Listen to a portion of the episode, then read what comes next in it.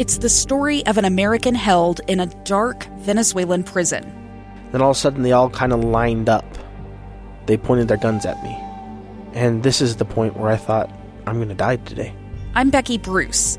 I spent a year working on Hope in Darkness, which now has more than 2 million downloads. Find it on kslpodcast.com or wherever you listen to podcasts.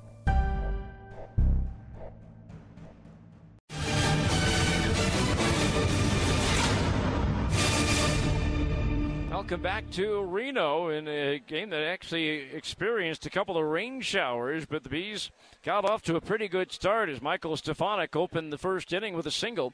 Two outs later, Daniel Murphy knocked him home. That one's lifted in the air towards left field. Castillo going back, still going back, and that ball is going to be off the fence. In to score is Stefanic. Murphy to second base with an RBI double, and the Bees take a one to nothing lead. And then the next batter, Jack Lopez, added to that lead.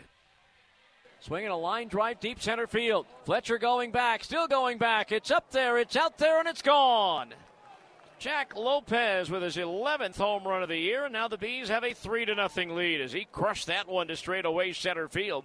Center fielder Dominic Fletcher took a couple of steps back and then put on the brakes and watched that one sail over the yellow line. But the Aces would come right back in the bottom of the first. Fletcher would walk. Advance on a single to center by Buddy Kennedy. Gabriel Moreno here on an injury rehab assignment from the Diamondbacks doubled home Fletcher to make it a 3 to 1 ball game. Pavin Smith then walked to load the bases. Tristin English sacrificed fly to right, scored Kennedy to make it 3 to 2. And then Diego Castillo hit a ground ball booted by the shortstop Soto. That allowed the tying run to score. Uh, would have scored anyway, even if the play had been made. But it's tied 3 3 at that point after one. It was two outs, nobody on in the second when Michael Stefanic put Salt Lake back on top. Fastball, and Stefanic launches one to left. Castillo back to the wall, and it's high off the barrier. And they say home run. They say it went over the yellow line. As the third base umpire, Tyler Jones, watched it hit, and it carried just over the stripe. So Michael Stefanic has his third home run of the year. And now the Bees are back on top 4 3. But the lead would la- not last very long as in the bottom of the second inning, Sergio Alcantara walked. He moved to third on a double to right by Camden Duzenack, bringing up Dominic Fletcher. Rip to right center field. Long run for Phillips. It's going to be over his head, hit the warning track, and bounce off the wall. In to score Alcantara. Duzenack with the go ahead run. It's a two run double for Dominic Fletcher, and Reno's back in front 5 to 4. Buddy Kennedy would then single home Fletcher to make it six to four aces. The Bees, though, would regain the lead in the third as Padlo and Murphy led off the inning with singles. That would be all for the starter, Jose Ruiz. Tyler Ferguson came in, got Jack Lopez to ground into a fielder's choice, leaving runners at first and third. Lopez would then steal second to put runners at second and third for Livan Soto.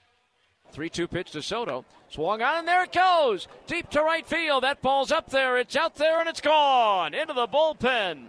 Livan Soto with his second home run of the year. It's a three run blast, and the Bees are back on top 7 to 6. But that would be the last lead the Bees would enjoy as they would not score another run the rest of the night. Reno would tie it in the fourth as Fletcher doubled, moved to third on a wild pitch, and tied it up thanks to Gabriel Moreno. Oh, and one the count of the right hand batter. The pitch lined into right field. Coming on is Martinez. Has to play it on the hop. Fletcher will walk in from third, and we're tied again at seven apiece.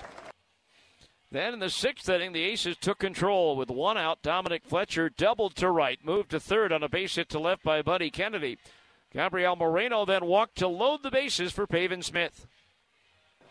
Now Sieg's pitch Slider lifted in the air down the left field line. Long run for Lopez, and it's going to land just fair. In the corner. It'll be a long single and a run batted in for Pavin Smith, and the Aces take an 8 to 7 lead.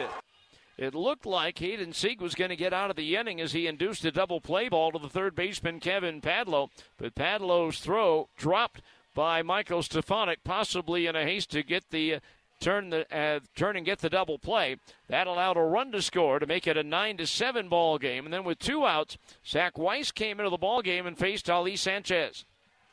Swinging a line drive left center field, base hit, racing over Lopez, cuts it off. In from third, Moreno scores. Smith around third comes home. On to third is English. It's a two-run single for Ali Sanchez, and now it's a four-run Reno lead at 11 to seven. It would be 13 to 7 after a Dominic Fletcher two run homer in the seventh. The Aces would add an unearned run in the eighth, and they win it by a final score of 14 to 7. So if the Bees are to come away from Reno with a split, they're going to have to win the final two games of the series starting tomorrow night. We'll preview that game after this final timeout on the KSL Sports Zone.